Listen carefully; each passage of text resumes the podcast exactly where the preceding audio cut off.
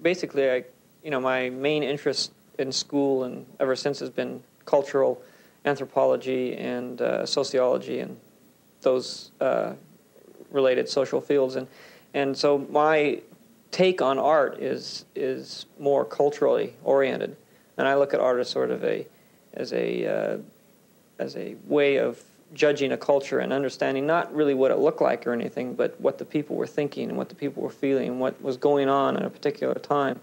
Uh, and uh, the comic book, comic books and comic art is um, is a really strong and uh, a very very close to the pulse of the culture kind of art, uh, and it's really a cultural signpost of the times of in which it was drawn, uh, which is to me the most important aspect of art. And I think it has a much more it's a lot more important than say uh, you know New Hampshire landscapes or or anything like that. I mean, it really tells you what's going on in a country or what the people are feeling uh, uh, at, a, at a particular moment in history.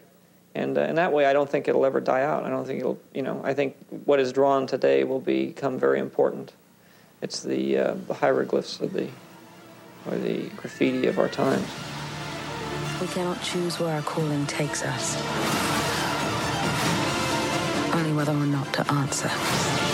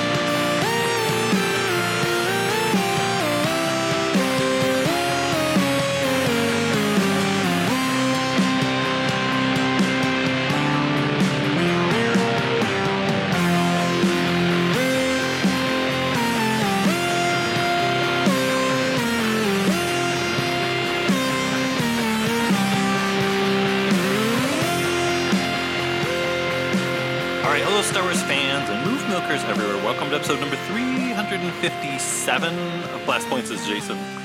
And this is Gabe. We're talking about Visions, Volume 2. It came out last week on May the 4th. May the 4th saw the release of this and the really wonderful Young Jedi Adventures, which I really wish I or this show was around like when my kid was little because Young Jedi Event. I know we're going to be talking about Visions in this episode, but also we should give a shout out to Young Jedi Adventures because it's it's really charming and it's a really really neat Star Wars kids TV show. Yeah, if you have little kids and you like Star Wars, it's heaven because it's perfect. Perfect for little kids and their parents who have little kids. And yeah, I'm jealous of all the new parents with little kids who have Young Jedi Adventures to watch at four o'clock in the morning when they're doing kid stuff. We can try. We, we can try and make our teenagers watch Young Jedi Adventures and see how that goes. That's true, baby. Oh, you want to go out? All right, you got to watch one episode of Young Jedi Adventures with Dad first. I'm sure. I'm sure it'll go great. Yeah. But yeah, we are talking about Visions Volume Two we both uh, finished watching all of them. We watched all the making of extras on Disney Plus. I, I love it. I really love it. Just overall, I am a big fan of Visions Volume 2. I love that Visions Volume 2 is so different than v- Visions Volume 1. And it's like the more I've thought about Visions Volume 2 after watching it, it's like the more I appreciate it because it it's pushing the boundaries. It's like we always talk about how is Star it was one of our things when with the Disney sale, like in some of our earliest Blast Points episodes, where we were like, okay, we had Force Awakens and Rogue One. Well, how is Star Wars going to continue to push things forward, either with technology or what's possible, and they have. But what I love about Visions is it keeps that philosophy going, where it's it's pushing what's possible in animation, especially by working with some of these smaller studios from across the world, getting them to a global audience, and it's pushing what is possible with Star Wars storytelling. Like, what is Star Wars? What can you do with Star Wars? Visions is like the place where those questions can be asked. And I love it for that.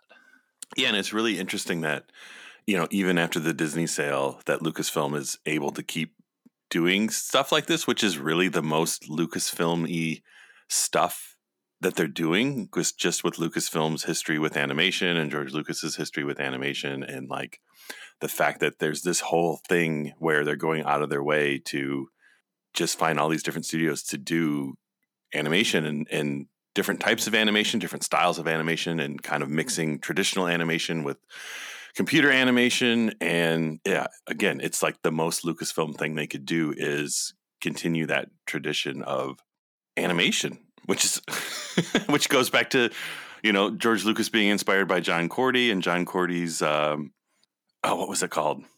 Yeah, oh yeah, Twice Upon Time, yeah. Yeah, and just that Lucasfilm animation connection that goes, you know, back to the beginnings. Well, and there was all the stuff with Lucas, you know, when he was like studying anthropology in college and he was just like, oh, I want to get into film. I want to get into animation. It's like, especially watching the extras on Disney Plus, which if you haven't already, if you've watched Visions, obviously, probably if you're listening to this, you've, you've watched Visions Volume 2 already, but really take the time to watch the extras on Disney Plus for the making of with the spotlight on each studio. Because there's one of them for In the Stars by Punk Robot where they talk the creators of that short, the people at Punk Robot talk about how much the stop motion of the original trilogy was a huge influence on them. And then you think about the Star Wars films themselves, while they're not animated films, push the boundaries of animation, of stop motion animation. Like no one had ever seen anything like the AT-ATs. And even just watching Return the Jedi again over the weekend, like last last weekend when we're recording this. When the AT-AT is on Endor, every single time I'm just like, oh man, that's such a good looking AT-AT. Or even the ATSTs, like walking around on Endor, like the the Phil Tippett moment of the ATST tripping on the logs. It looks like Ed 209 or something. And I'm like, that is so freaking cool looking. And it's animation is what you're watching. Well, and don't forget the prequels by Revenge of the Sith are animated movies with people composited in them. Like, right, right? right? I mean, Attack of the Clones and Revenge of the Sith are basically animated movies that have real people. And that's, again, with Visions, it's so wonderful that they're combining traditional 2D animation, traditional stop motion animation, and digital 2D animation and digital 3D animation, and some of the shorts kind of blurring the lines where you can't tell which is which or what is what. And that's like the most Star Wars thing you could do because that's, yeah, the whole thing with the films was like, we're going to take all these techniques, anything that's going to do what we want to do and we're going to put them all together and, and that's part of the charm of star wars that it is. It's something hand a hand drawn laser effect next to a stop motion animation that looks like a hologram you know in a set with real people and in front of blue screen and that's you know motion controlled photography like it's it's it's a mixed media visual thing and yeah visions is so perfect and it's so awesome that that Disney's on board with this and Lucasfilm is pushing and and we've got two seasons and it sounds like it's just going to keep going and it's yeah it's just it's the best it's like the perfect thing kind of for May the 4th where it's like it's Star Wars in like its most pure form almost. And it's somehow, like I said, like pushing what is possible with Star Wars. Like, what is a Star Wars story? And I love that so many of these stories aren't clearly defined. Like, this takes place in the, the New Republic, or this is an original trilogy story, or this is a prequel story. They're just Star Wars stories that happen to exist and they have Star Wars elements to them in a, in a way, it reminds me a lot of Star Wars Tales, the Dark Horse comic book series that we talk about all the time. We were huge fans of it when it was coming out and gosh, the late 90s now. Like, it's hard to believe that Star Wars Tales is so old. yeah, I know. but for people that aren't familiar, like, what what was Star Wars Tales? Yeah, because Star Wars Tales, and, and if you've been listening to the show, you've probably heard us talk about it a million times. But yeah, it was an anthology comic series, and each issue was a collection of short stories by different creative teams with different art styles, different time frames. And it was everything from stuff that just seemed like it was, you know, another chapter in one of the films or something that you were familiar with, or just completely bonkers. What was Jar Jar Binks was a on a sailing ship in the 1800s, or you know, there's the one where Han Solo crashes on Earth and finds, and Indiana Jones finds his bones, and it's like you know, just anything you could think of that's remotely Star Wars, and and that just made it so much fun. Uh, every issue because you didn't know what you were going to get as far as tone or art style or just which characters and visions is has really kind of a yeah an animated version of that where some things kind of tie into familiar Star Wars, and other things are just completely bonkers and in their own corner of the galaxy. And yeah, the fact that that kind of that idea of Star Wars being you know, the loosest of rules for what is Star Wars and kind of embracing that with animation is is just so so cool. Because I, I do feel like sometimes things get too strict in the rules and like I was like the the time the eras and is this canon is this not canon? And it's great yeah to have these nine stories that just exist and you can just have fun and just kind of sit back and not think about how it connects to the bigger picture and just make you think about core Star Wars ideas. And the great thing I think with Visions Volume 2 that I I so I think I like Visions Volume 2 a little bit more than Visions Volume 1 just for this reason that it is so international and that they opened it up to more than just the an- the Japanese anime style. That opening up to all these different studios around the world gives it so many different flavors and so many different perspectives and it's interesting how that freedom though still kind of there's repeating themes in so many stories and they're repeating themes that again are like like we said in the past like star wars basic food group ideas. Yeah because you know what makes it a star wars story really as much as there's you know there's a little bit of a, a visual language but it's also yeah the stories of what of hope of found family of families of mythology of you know the little guy fighting the big guy just regular people coming together to make things better for everyone. There's a lot of mystical stuff in these stories. There's a lot of force and discovering the force and it, a theme in so many stories is families kind of coming apart and then coming back together or staying apart or people leaving. That is really a repeating theme in so many Visions Volume 2 stories. And that's really interesting then when you think of the Star Wars films and how much of a theme that is of people leaving, especially people going off to another adventure. And you think of like, you know, the core moment in Phantom Menace with Anakin leaving, the moment that changed the galaxy forever.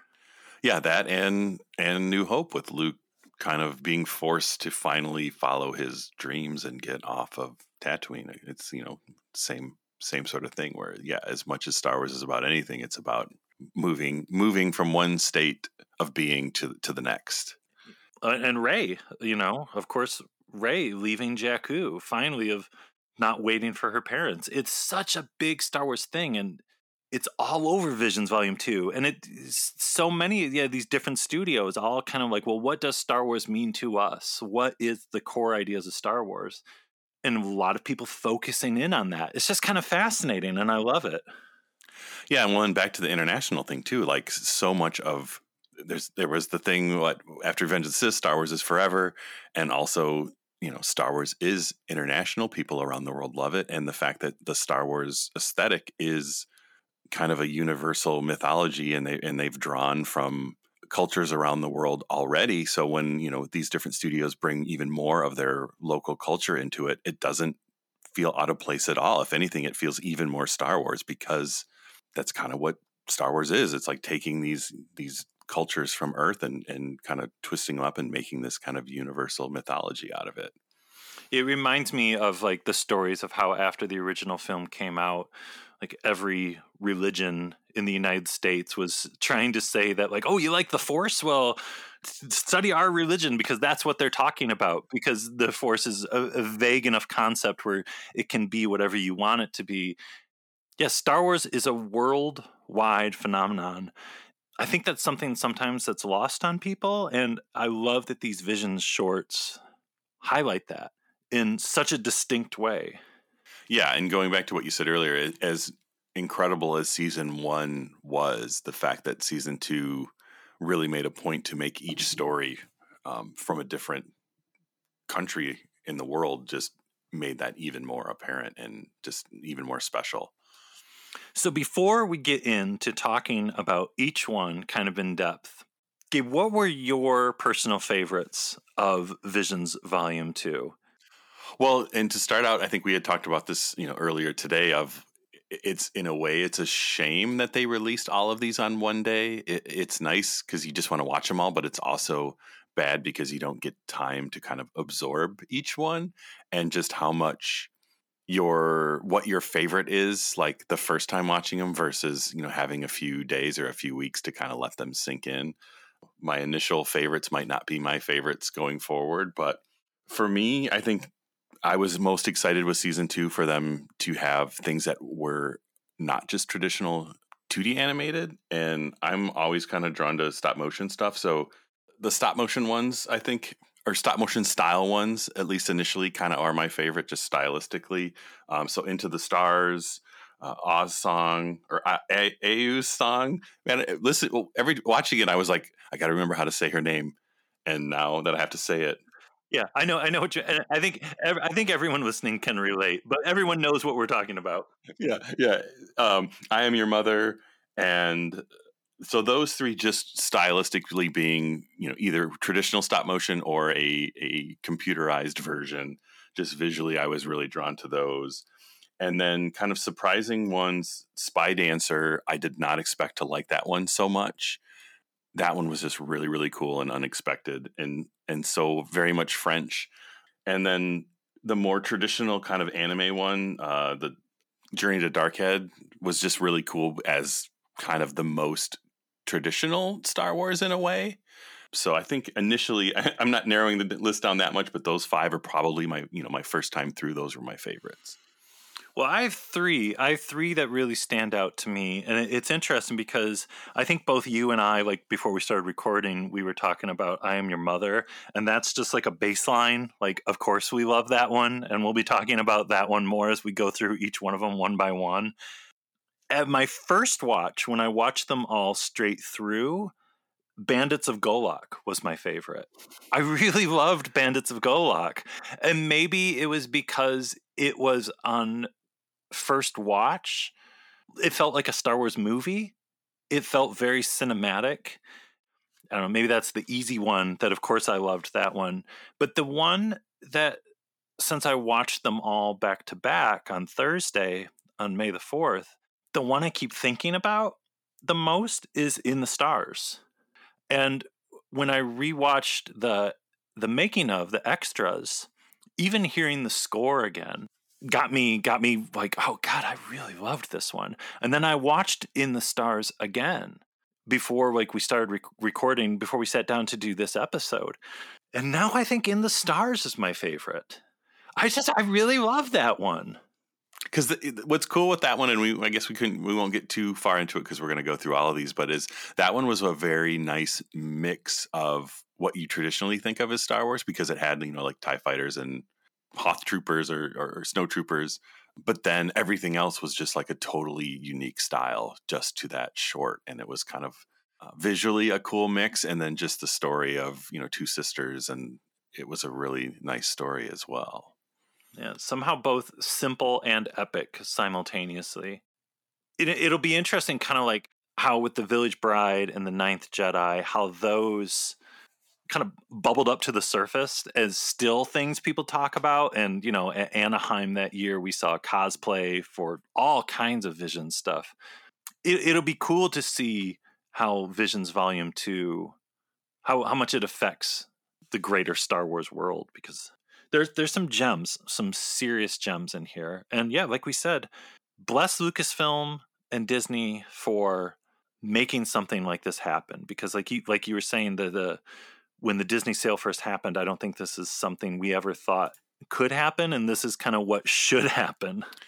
Yeah, cuz this never in a million years would I have imagined that this would be something that they would even want to do or or even in a way you know be allowed to do, but it makes the most sense. I mean, it's Disney. Disney is Disney exists because of animation and it's just yeah, wonderful that Lucasfilm is kind of pushing to keep animation alive and in all these different forms. Yeah, this is so so cool.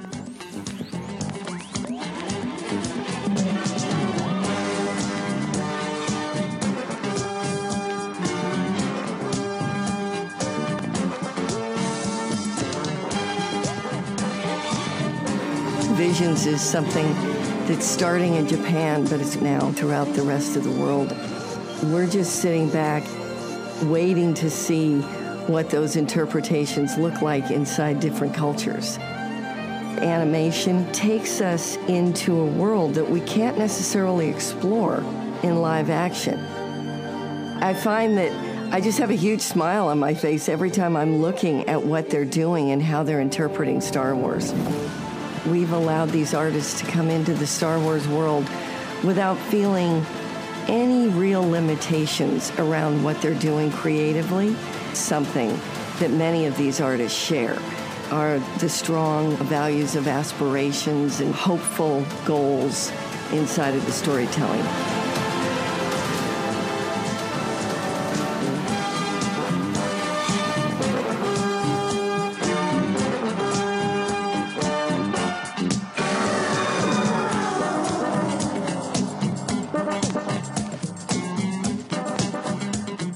Okay, so here's what we're going to do. We're going to go through each one of the shorts one by one. We're going to time ourselves for five minutes for each one. With editing, that may if like you're playing along at home, it may not end up five minutes. But in real recording world, we're going to talk about them for five minutes. We're going to do our best because otherwise this episode will never end. It will literally never end. I'll still be editing it when the episode comes out. It'll be a work in progress. Yeah, maybe it'll be done for Visions 3. So our first one from Spain, Sith from El Guiri Studios in Spain. Gabe, what were, what were your thoughts on Sith? This is just how good this season is that this one's incredible. And the fact that this wasn't on like my top five goes to show just how amazing this season is. Cause this one was really, really cool. This one I kept thinking about kind of, I guess, the the genius of of Rebels with Sabine being all about art and how at first I was like, I don't know if I'm into this Mandalorian artist thing, but then by the end of Rebels being like that was the most brilliant thing ever and and this kind of carry into that like why aren't why wouldn't there be artists in Star Wars and why can't there be artists in Star Wars? And with this, why can't there be a Jedi who wants to use the Force for art, and their art is basically just a representation of their personal battle with with the light and the dark. And just visually, this one going for broke with its it's computer animated, it's 3D animated, but it's also very 2D, and it's just all about the visuals with a with a very simple story that just lets the visuals shine. Yeah, seriously, I was like, what am I looking at here? All through it, I'm like, what am I even? What is this? Like, is this 2D? Is this 3D? Is it a mix of both? Is like her Grievous wheel bike and stuff, and the shots of her riding that, and the Sith Lord and stuff. It looked like, is this a puppet? Like, what am I even seeing here? It's so good, and it wasn't in any of our top ones. Is pretty remarkable, and I thought it was cool that this is the one to start out with. This is the one to grab to grab people's attention. Obviously, the representation of the fight between light and darkness, of literally color versus just solid black void of color.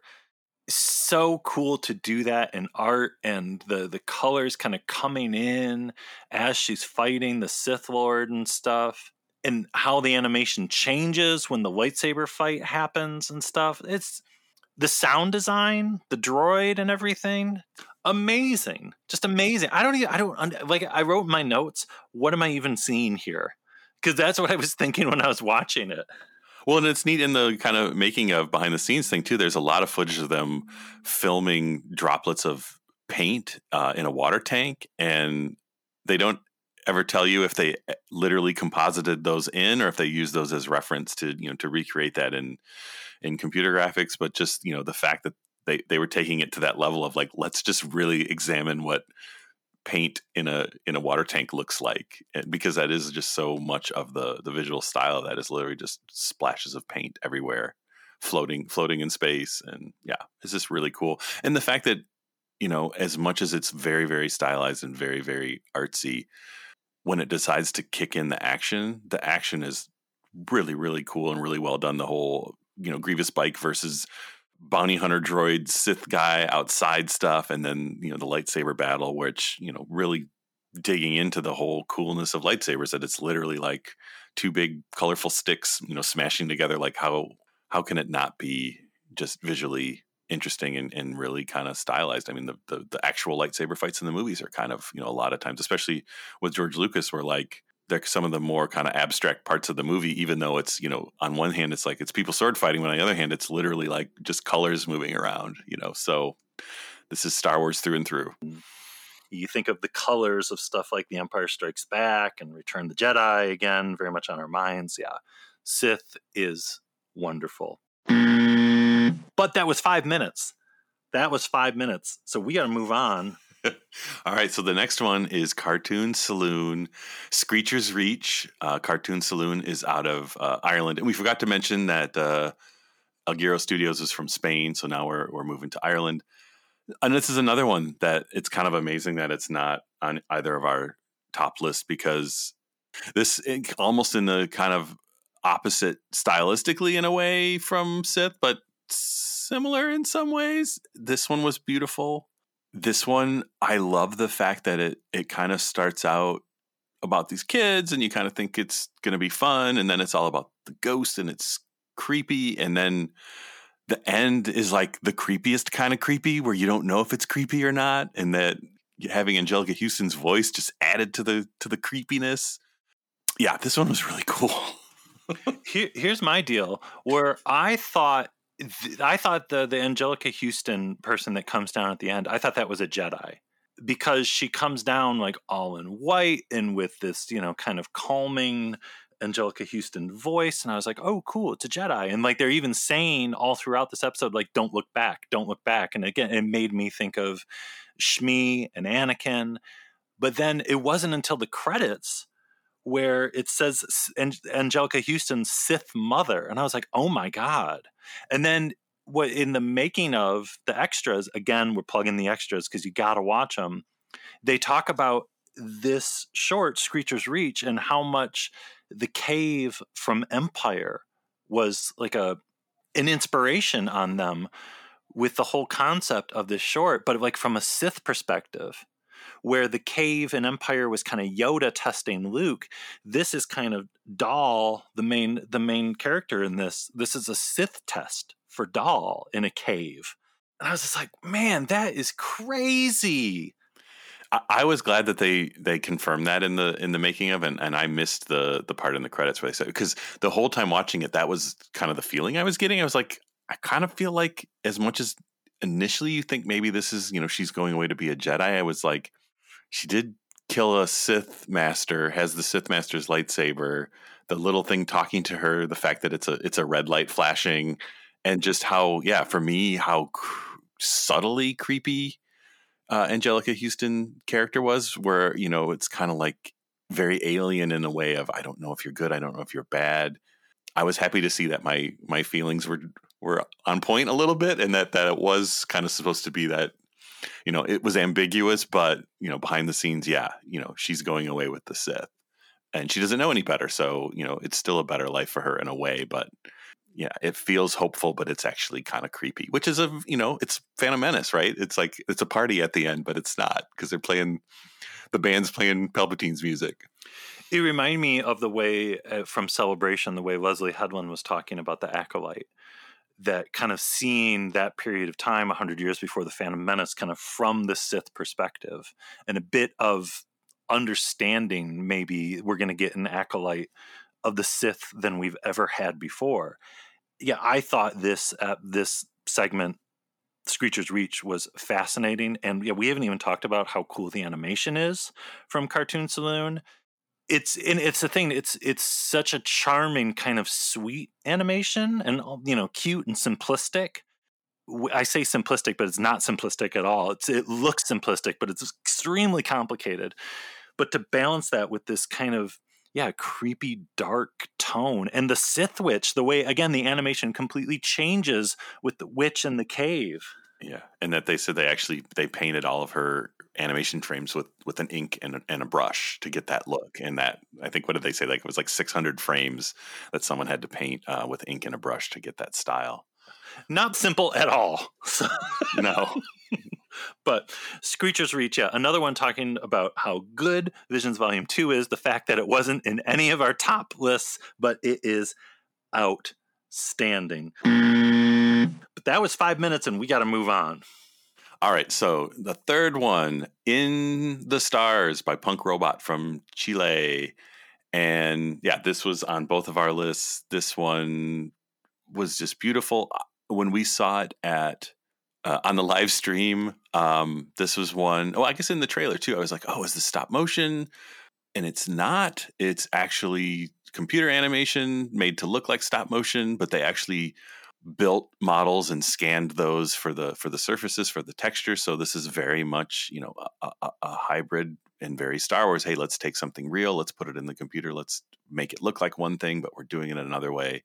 So yeah, visually, this one I just thought was really really neat and everything kind of looks like little miniatures you know even more so with with just it being the scale of everything kind of when they get to the imperial factory like everything's so big but it's still kind of shot like it's tiny and then just like we said just a really cool story about you know two sisters the last of these people and and how things can't stay the same you know things have to change and and the little sister pushing the big sister to to you know do what they can to reclaim their planet I love the whole thing, the whole message. Yeah, in the end, with the mother had the force, and the mother led this this revolution on this planet, and yeah, the fact that it wasn't stop motion, that it was 3D animation, blue 3D. Yeah, like they said, they kept the imperfections to make it look like stop motion, and seeing the the ATSTs in this hybrid 3D animation stop motion thing.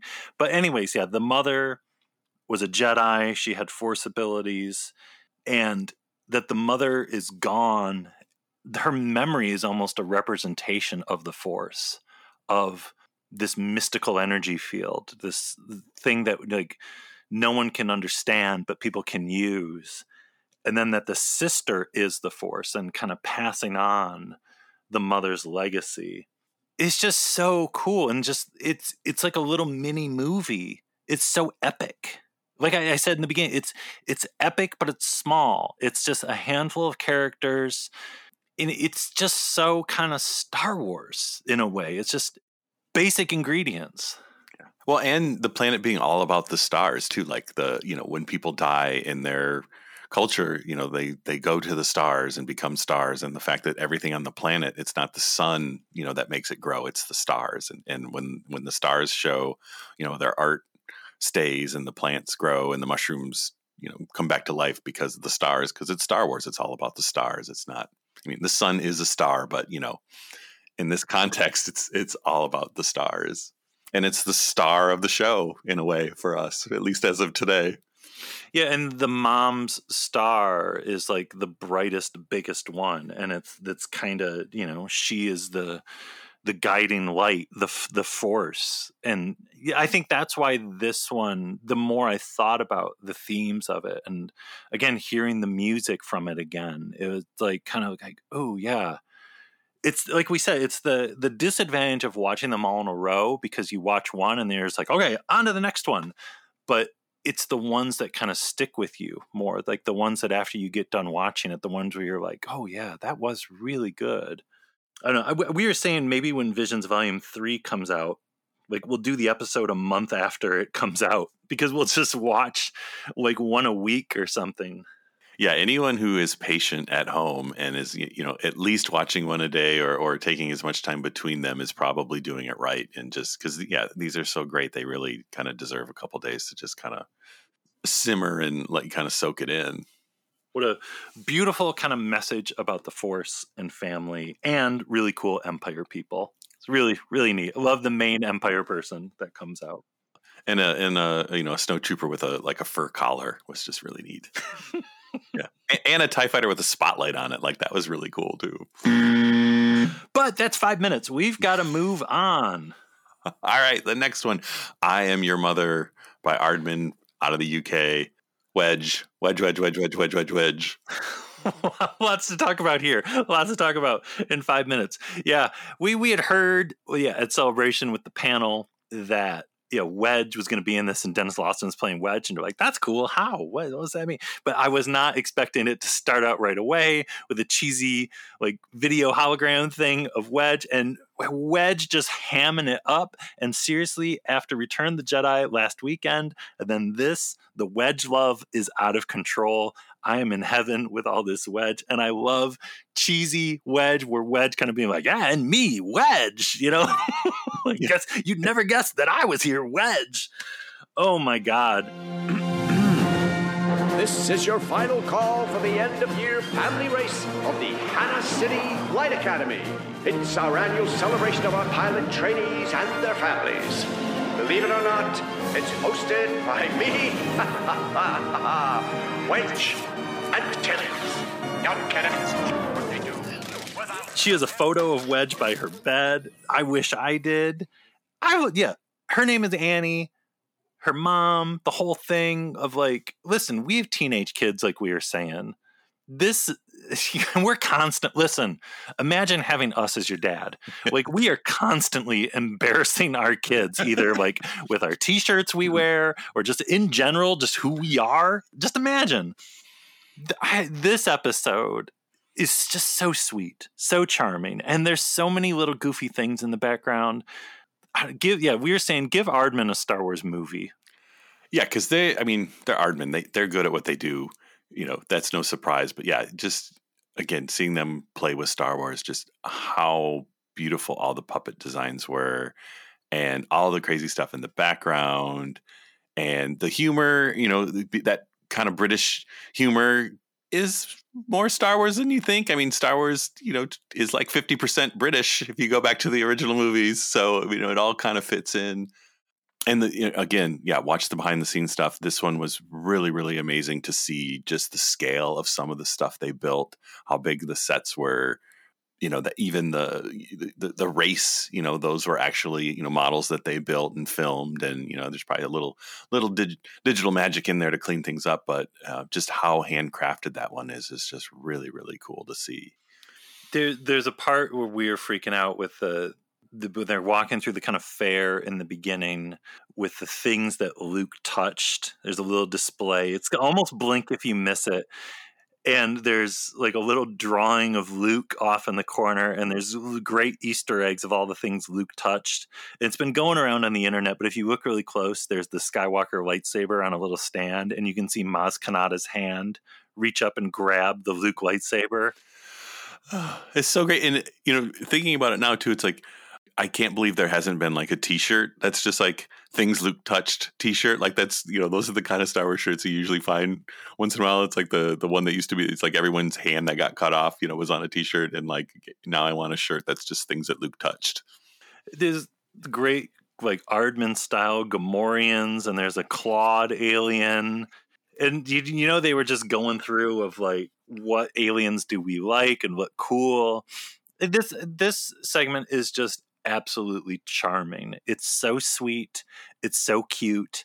It's so cool. Yeah, and the fact that I, again, like all stop motion, it's like Guillermo del Toro's Pinocchio movie, where I'm just like, how in the world did someone make every single thing we see on screen? But then again, it's almost like the stop motion in the animation history. That's also kind of Star Wars. Because even in, yeah, even into the to the prequels and the sequels with you know it's the CG era. There's still a million rubber masks and things that people are are making with their hand and and models that are being scanned into the computer and you know that's yeah. Star Wars is as much handcrafted art as anything. And bless Aardman for just embracing Wedge in this in this episode. I just oh it's and bringing back uh you know Star Wars racing. It's, it was this is the closest thing we've gotten to a pod race in a long time. I guess this was a good year actually, though, because we got the uh, we got the racing in, in Bad Batch, and now we got some uh, some racing in here. So it almost reminded me of Speed Racer in a little bit. Yeah, yeah, no, it does, man. But that was five minutes. We've got to move on. Oh my goodness! All right, so now we are. Was it Studio Mir Mir from Korea? Journey to the Dark Head. Uh, this one is kind of yeah the most traditional what you would expect. I mean, this is the most like season one of Visions. Only this is kind of Korean style anime. But this one was I really liked this one just because it was kind of what I would have expected out of Star Wars animation, but still done really well. And and and it was, if anything, I think this one felt even cooler because it contrasted so much to the ones before it, where the ones before it were much more kind of stylized and different than what we are used to with Star Wars. It was kind of neat to get this one that was a little more traditional in a way. It's crazy. This one I liked, but this is probably my least favorite of all of them. I think just for me, and I, I feel like this is one, like we were saying, that would benefit from me watching like a week from now. Because I think after like the one two punch of In the Stars and I Am Your Mother, I was kind of riding a high of like, wow, this is fascinating and this is so interesting and so different. And then for me, Journey to Darkhead was more kind of like Visions Volume One, where I was like, okay, we're kind of back to more of like the traditional kind of anime style, even though it is from Korea. I wasn't as invested in this one. And it was like, okay, we're back to lightsabers and stuff. Mm-hmm. and I don't think that's fair of me to kind of dismiss it as quickly as I did. But I still really enjoyed it, but it wasn't as much of a highlight for me, I guess, if that makes any sense. Yeah, no, I get it because that's. I mean, one of the reasons I did like it is the reason that you didn't like it as much as it was kind of again kind of more standard what you would expect but it was really well done. The action was really cool. I was really into the sith guy the kind of the idea of someone with a mask that in a way it's almost like i was imagining like he's so into the force like he doesn't want to use his eyes so he has like a, a, a helmet where he can't see like he only sees with the force or something. Like it was just a cool take on kind of you know there's so many Sith masks, you know, w- that are based on Darth Vader with, you know, oh, he, he can't breathe or, or something like that. Like just visually, it was cool. And yeah, I think it was just kind of neat to see, you know, 2D lightsaber action and the, in the whole kind of the people that use the force to kind of predict the future by looking at the, the raindrops on stones. Like that was kind of cool. It was pretty deep. Yeah, I did think that was all really neat. Like the prophecies that come from the raindrops on the stones. And I was like, oh, this is all really really cool and i and i love again like the core visions thing though with this that it's it's just force users and the, the battle between light and dark and the the mysticism and not as clearly like what is who is like where is this and all this stuff you know it's it's really cool. Yeah and we did get a little uh, you know an animated jedi temple with the some jedi masters which was kind of a, kind of neat to see and then story wise, I mean, it was kind of it was cool and kind of fit into a lot of the other ones too. Where you know the whole big kind of twist is is you know there's there was the one statue that's the the light side and the one statue that's the dark side. But then in the end, when you know when they're up there and and, and the battle's going on, it's like the statues kind of switch, and it's like they really aren't different. Like both statues could be light or dark, and then kind of going into that whole thing that you know with everybody has the light and dark in them, and and and it's not as cut and dry as you know just good and evil that it, it fluctuates and, and kind of you know, bringing that idea into this was cool. And this is another one too, where watching the the extras on Disney Plus again, plugging it again, gave me a, a deeper appreciation for this one. Because the the the main director lady was like, I, I, saw Phantom Menace in middle school and I fell in love. yes. It all, yeah, the love from Star Wars and the the whole idea behind this, yeah, comes from the Phantom Menace and seeing yeah. it in middle school and freaking out. So, but that hey, that was five minutes. We've got to move on. So we are on to Studio La Cachette, Cachet. I can't say it. We're both terrible at pronouncing. I can't even say pronounce pronouncing things. So we, we can't talk. We're perfect for podcasting. What's something that's only about talking? Let's do that. The Spy Dancer. So from France. Yeah, this one was on my list. This one I was not expecting to like this much, but I don't know. I just thought it was really cool. The animation was great. The idea of it really just being about like dancing, but making that really, really cool. It also made me think about the Moulin Rouge movie and how much that still in my mind happened between Attack of the Clones and Revenge of the Sith, and it actually is Obi Wan on the cabaret planet falling in love. So it kind of had that going for it. I don't know. I like this one. And yeah, and again, this is the one thousandth one thousandth time talking about the extras. The studio talking about how their inspiration for the story is the French resistance from World War II how in cabarets like this very thing would happen in France. Eh, and it's such a cool take on kind of the the empire and like a rebellion kind of thing of this empire occupied town yeah where this dancer exists and her son is there which i and that was a thing too i didn't pick up on the first time that it was her son it wasn't until i watched the making of yeah, that he was the baby. Yeah, I didn't pick up on that. The animation of her dancing too, and this is all like what pretty much probably all, hand drawn. They say it's all two D animation. Yeah, just amazing, and uh, in, no force abilities, no lightsabers in this one. Just really, really neat and really unexpected. Yeah, I, I wasn't sure where this one was going to go at first. I was kind of like, mm, "What is what is this one?" but as it got going and as it started to tell its story, it was just like, oh, oh wow.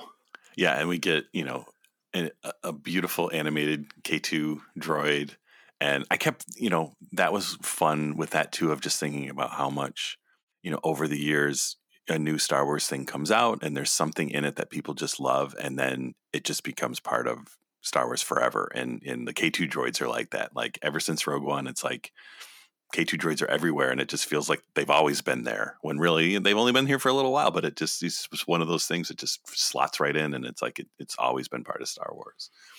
Just so great. And animated AT-ATs too just looked so cool. And I, I, I like the the kind of stripped down style of this and it I just I, I don't this yeah, this one surprised me how much I liked it. Yeah, because I'm you know thinking back to the panel at, at Celebration, it was like they kind of showed the scene of uh of like the dudes in the sewer like working on stuff, and I think in my mind I was like, oh, it's going to be all about you know the dancing is just a setup, and it's going to be all about these guys in the sewers doing something, and then when it turned out to be no, it's literally all about the dancing and just how well they made that work. It was yeah, it was unexpected. And a special little treat just for us, the son the voice of the son in this is Lambert Wilson, who we all know and love as the Merovingian from Matrix Reloaded Revolutions. Chateau Haut-Brion, 1959. Magnificent wine. I love French wine. Like I love the French language. I have sampled every language. French is my favorite. Fantastic language. But hey, that was five minutes. Let's move on. All right, the next one, The Bandits of Golak from 88 Pictures out of India. This one, man, and I'm I'm saying this in the most bestest way. It was like Indian Clone Wars and that was just so cool. Like this one, I mean maybe that's why you kind of enjoyed it so much that it felt very familiar in a way. I mean, it felt like Star Wars animation, but the fact that it was very blatantly and obviously Indian inspired just made it it was just really cool and they went crazy with the creatures. It was like, hey, is there a Star Wars creature? We're gonna make it. Someone's gonna model it. There are so many creatures in this one. And the other thing with one I kept laughing is my description of this one is like she's a Jedi in the streets, but a Sith for the sweets. Because it's all about the sweets. it's all about the lollipops. Yeah. yeah, uh, kind of like I was saying in the beginning, this is almost at first watch the most traditional Star Wars in a way. It it feels very Star Warsy, and the cultural influence throughout this the the India influence it just fits perfectly. It was I I really loved it. I loved you know if you're listening to Blast Points, you know we love space trains, and I love all the action on the train. I love the the kind of rebel dudes showing up just on horses. The action was so great, and I really again I like the ending too with the there's the the old Jedi lady in the town and kind of like the the girl has passed the test and kind of takes her into like this kind of underground cavern. It kind of reminded me of the Kenobi show. And the brother and sister say goodbye. It's almost like this episode and Screecher's Reach kind of paralleling each other of like going off with a Jedi in this one versus a Sith in Screecher's Reach, and kind of like we said, that kind of very Star Wars thing of being separated and saying goodbye and going off to a new adventure to something greater than you, greater than the life you. Well, and it's the it's the Star Wars thing for both of them of the of the person taking the leap to go somewhere new in their life, and then also the other person who cares about that person letting go and letting them go because it's it's what's best for them and, and not you know it's the it's the Star Wars attachment thing. Like that's the attachment thing. Is like you know holding people back from their life because you don't want to lose them. And that's kind of with this one with the brother and with Screecher's Reach with the friends. Like you know, if if you get the chance to go, don't look back. Take the chance. And I love the flute kind of bubbling back up at the end, and the final "May the Force be with you" at the end. It's just yeah, just so cool. Well, and like the thing you were saying, you know, earlier as well is like as kind of unashamedly is that a word? I don't know of of how Indian it was and how intense and obvious the, the Indian influences were, but just how much that just feels like Star Wars because I mean that's what it's all about. It's like mixing all these cultures together has just always been what Star Wars is, and and yeah, nearly nothing about this felt anything other than Star Wars. And if you're you know familiar with the Indian references, that's great. And if you're not, it just feels like Star Wars, which is so cool. Right. And that's kind of the beauty of Visions, too, where you don't know like on your first go it's not like when the title comes up they tell you this one is from india like we're kind of doing or like what the the making ofs do they they just exist they just are they're just from around the world there's these di- there are different perspectives on star wars yeah, like again, it's kind of the neat, neat things about this whole experiment that is Visions. But hey, that was five minutes. We got to move on. All right, the next one is The Pit uh, from Lucasfilm and D'Art Shtajio. It's probably the best I'm going to say it. And this was a, a USA Japan collaboration. And yeah, it, this one was very much very different than the other ones, which is very cool. That again, you know, going from one to the next, like they all have a different tone, they all have a different feel, they all have a different style, but they all have that, you know, that Star Wars heart.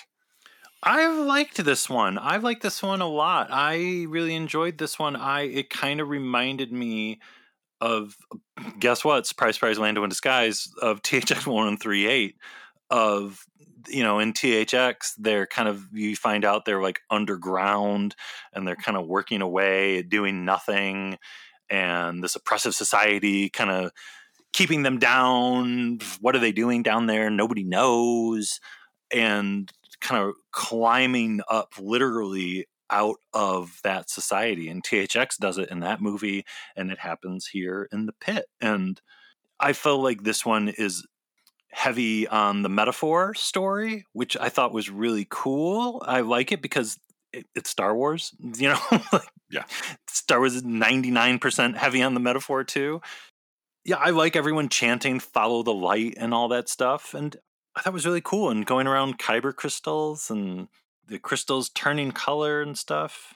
Well, and this one is kind of you know going into the whole thing of you know the Empire's there, but other than that, there's you know they're they're mining Kyber, but there's no Jedi, there's no Force. It's just regular people, and kind of you know the Star Wars thing of a rebellion is just regular people fighting back to make things better for the regular people who are fighting back, and and kind of that core part of Star Wars that you know if you get away from the from Luke and his family and all the family drama and the Jedi drama. Like it's it's just about people standing up to do the right thing. and that there's there is a power in that that's you know as big as you know, having the force just you know not being blind to to things that are bad and not being afraid to to tell people hey there's a problem we need your help let's let's fix this and you know that's kind of what this one was about which was cool yeah, and even you just saying that, it's like people can kind of figure out what this episode is saying, what the message yeah. of this episode is saying. Great, wonderful. Again, that's kind of what something like this should be doing. And those are again core Star Wars ideas, like the theme of rebellion of against a literal empire and taking on something taking on an enemy that seems like undefeatable and defeating them. It and the digging for Kyber too reminded me kind of of uh, Jedha and the whole thing on Jedha where you have this planet, this city that used to be like this spiritual kind of hub for the Jedi, and now there's a star destroyer hovering over the city, and yeah, they're taking Kyber out of there and everything, and how kind of cool all that was, and yeah, I, you know, I think this one's great. I, I, I really enjoy this one.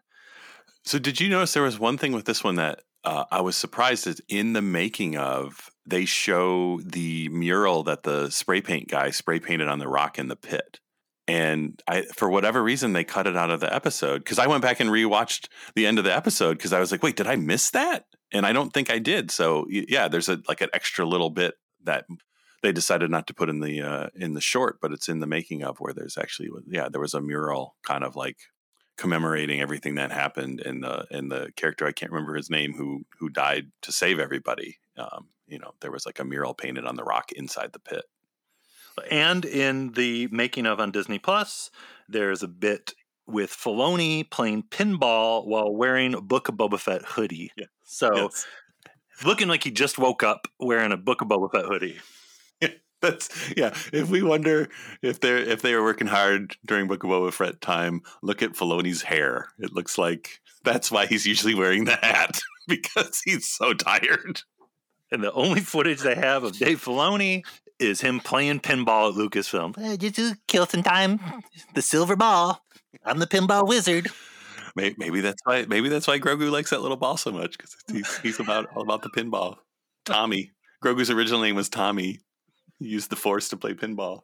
Oh, you know Dave Filoni is listening to the Who and Tommy nonstop. This is my favorite. This is my favorite record. It's the the, the Scooters. it's all making sense. That was five minutes. That was over five minutes. All right. So last one, Triggerfish, Aus song, Aus song, Ooze song from South Africa. I think now going back through all of these, if I had to pick one that was my favorite, this is my favorite one. I think visually it's beautiful. I like the story. I like that it's about someone who uses the force with singing. This one blew my mind visually because I was convinced it was stop motion the whole time. Other than I was like, how did they do the stop motion and not get like the fingerprints in the felt when they're animating it? I just kept thinking about that and then watching the making of and seeing that no, this was completely computer graphics. And they had just these raggedy looking felt puppets they made for reference. And just, I don't know, this one was beautiful. I, I can't get enough of just like every any frame of this I could just sit and stare at for for 20 minutes and and I love this one. Yeah, like you, I was convinced that this was stop motion and I was like this is the craziest stop motion I've ever seen because it literally looks like little dolls moving around and yeah watching the making of and i was just like what in the world is this studio? What is triggerfish doing? What kind of sorcery is this? And again this this one dealing with that separation theme again and kind of the discovery of an ability that maybe you know is greater than you and kind of going off on a new path and like like we've said all throughout these kind of that versus also like the Shmi aspect of it of someone have letting go and you know don't look back. I love that this is the last part the last segment in visions volume 2 you think of sith kind of opening it with this kind of visual like oh my god like what is this? What am i looking at? This is so visually crazy and ending it with this one. Like I wish we could talk to the uh, the Visions team. I would ask them the running order of how is how is that figured out? How are those choices made? Where you can watch any Visions part on its own, you can watch them out of order if you want. But I feel like they are in a very specific order for watching them straight through. And I like it ending with this one. Of this is almost kind of the quietest one, the calmest one. Yeah, well, maybe that's the the point. Is this one kind of just leaves you on a high note and kind of chill. It just kind of it's like a cool down after uh you know, I, I hear people that exercise sometimes when they're done exercising, they have to do like a cool down. and this this is how I would imagine that, where I'm just like relaxing because I just been working out so hard with these other the other eight. So or it's like something we can relate to if like you're you're cooking something like chicken like if you grilled chicken or something you got to let it rest for five minutes before you cut into Yeah. it let it rest let it get the juices and this is like letting it get the juices let visions volume two get the juices yeah, this one I don't. It's like I don't even know what more to say about it because it's it's like you just got to watch it. I mean, the puppet people, the whatever they whatever they are. The, there was the the like horse cow thing that she was uh, combing. The Jedi lady with the cool hat. The her spaceship. Um, the last shot of her like looking out of the window. Just oh man, yeah, this was gorgeous. Uh, it's you know it was two episodes in a row dealing with kyber crystals and stuff, and it's just I never get enough of hearing about kyber crystals and dealing with the mysticism, the unknown, and it's just so yeah, it's just exists on its own as this wild, neat little thing. Oh, one last thing too to bring up that was cool with this one is this one had text at the beginning. It wasn't a crawl. It was kind of like the solo paragraph style thing, but it was it was fun to see that again because it seems like it's been so long since we got like a text intro into a into a Star Wars thing. Well, and it, it helped kind of set this one apart from all the others too. Yeah, and especially kind of coming after the pit, it's it was it was a nice kind of way of easing into this final acoustic song on the album of Visions Volume Two. Yeah, yeah. But hey, that was five minutes, and those were all the shorts of Visions Volume Two. Overall, outstanding. Yeah, amazing. Amazing that after Visions 1, everyone hoped and hoped we'd get a Visions 2 and then we got a Visions 2 and this just far exceeded any expectations I had for what a season 2 could be. And it's like there's rumors that Visions Volume Three is already underway. I'm sure it would have to be to give studios enough time to to get going. Yeah, because that was you know going back if when you're watching the making of stuff, look at look at the dates on the sketches. Like some of the dates I want to say were 2021, 2020, and some of this stuff. So yeah, if there's Vision season three, it's it's already happening. And I, uh, the progression from Volume One to Volume Two, I don't know where a Volume Three could go or what. the- Like, how do you take this further? The only thing I say is straight puppets, puppets like marionette puppets. Rod puppets, marionette puppets, hand puppets, all the puppets. Bring us the puppets, because yeah, right. We're getting all the all the bits of Star Wars that aren't live action. We're getting stop motion. We're getting CG. We're getting tr- traditional 2D animation. And yeah, Star Wars is all about puppets. So I think you're onto something here. sock puppets. I will write a sock puppet Star Wars story. Lucasfilm, you you know how to find us. Give us the notice. We will have Blast Points presents sock puppet Star Wars story. We'll have it ready for you in one week. That's that's my promise. Do, do the thing where you draw a face on someone's chin upside down, and and that's and that's the creature. Like, let's do that stuff. I can make a Wookie that way. Put some googly eyes on my chin. I'm ready to go. ruin everything. Visions Volume 3, people will be like, that was amazing. Wonderful, heartfelt, soul searching stories of culture and of lost. And then, then these guys brought back, it'd be like Thumb Wars all over again. Yeah, like, Visions Three is trash. Yeah. Do you think the Thumb Wars guy is watching Visions being like, what about me? You know, don't say that out loud because I won't be surprised. Maybe Vision Three will have a Thumb Wars episode in it. So you know, and it'll be your fault. I welcome. I welcome the return of Thumb Wars. I, I, I kind of do too. It's, it's been long enough. Bring it back. the the wounds have healed. I forgive. I, I take back everything I ever said.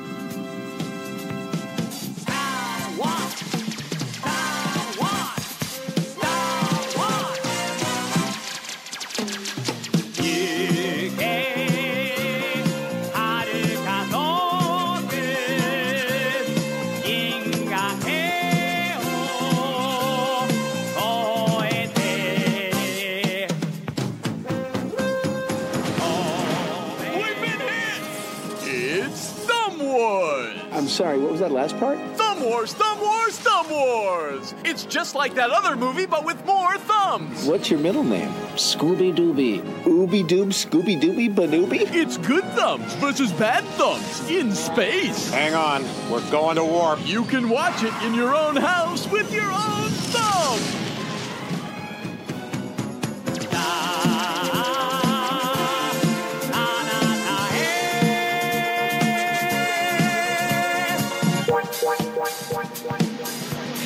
The Darth Vader collector's case from Kenner's Star Wars The Empire Strikes Back collection. You can display it or open it up into an action figure storage unit. It holds up to 31 action figures like Bossk, Lando Calrissian, and IG-88. Action figures each sold separately. There's even a handy chamber for accessories. And it's got a hidden handle, so you can take it with you. Darth Vader collector's case from Star Wars The Empire Strikes Back collection. Action figures each sold separately. New from Kenner.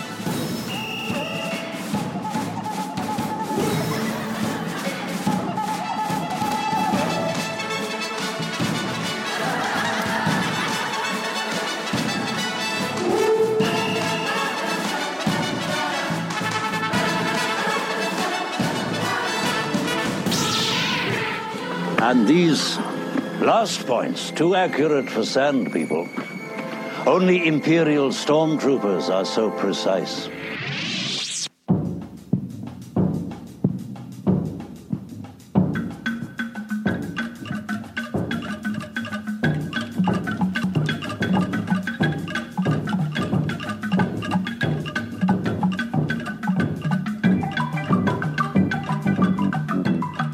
Guess what? Apple Podcast reviews. When you get done listening to this, you've never heard us say this before in a Blast Points episode. This is totally new information. Go over there, leave us an Apple Podcast review, say something nice about Blast Points so more people can find the show when they're looking for Star Wars podcasts. If you listen on Spotify, leave a five star review over there. It brings warm feelings to our hearts if you do either of those.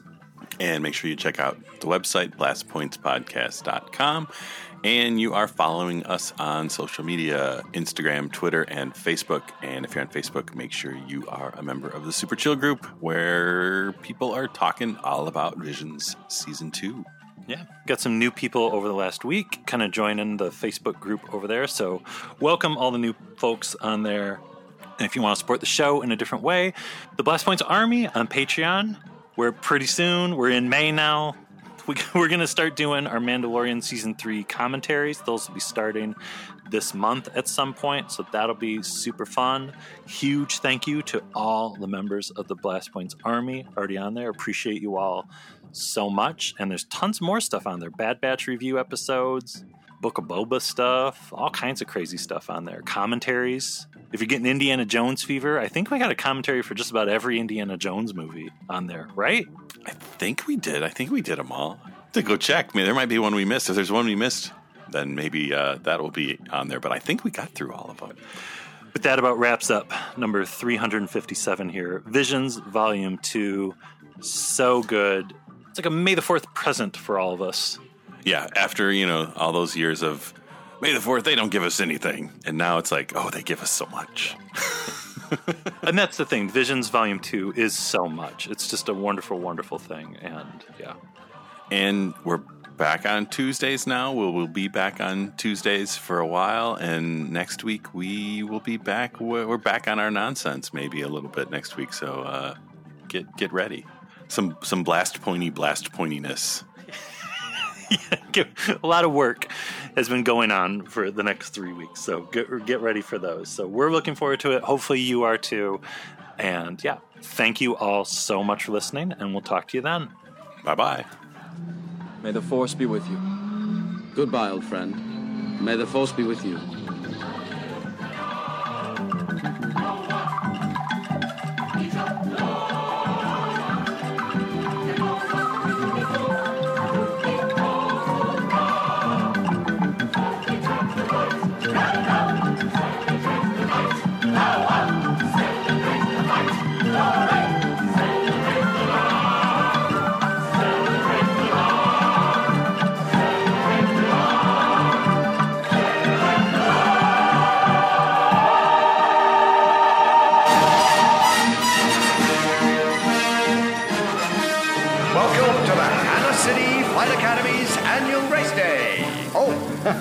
Be sure to check out the official wedge themed products at my merchandise store.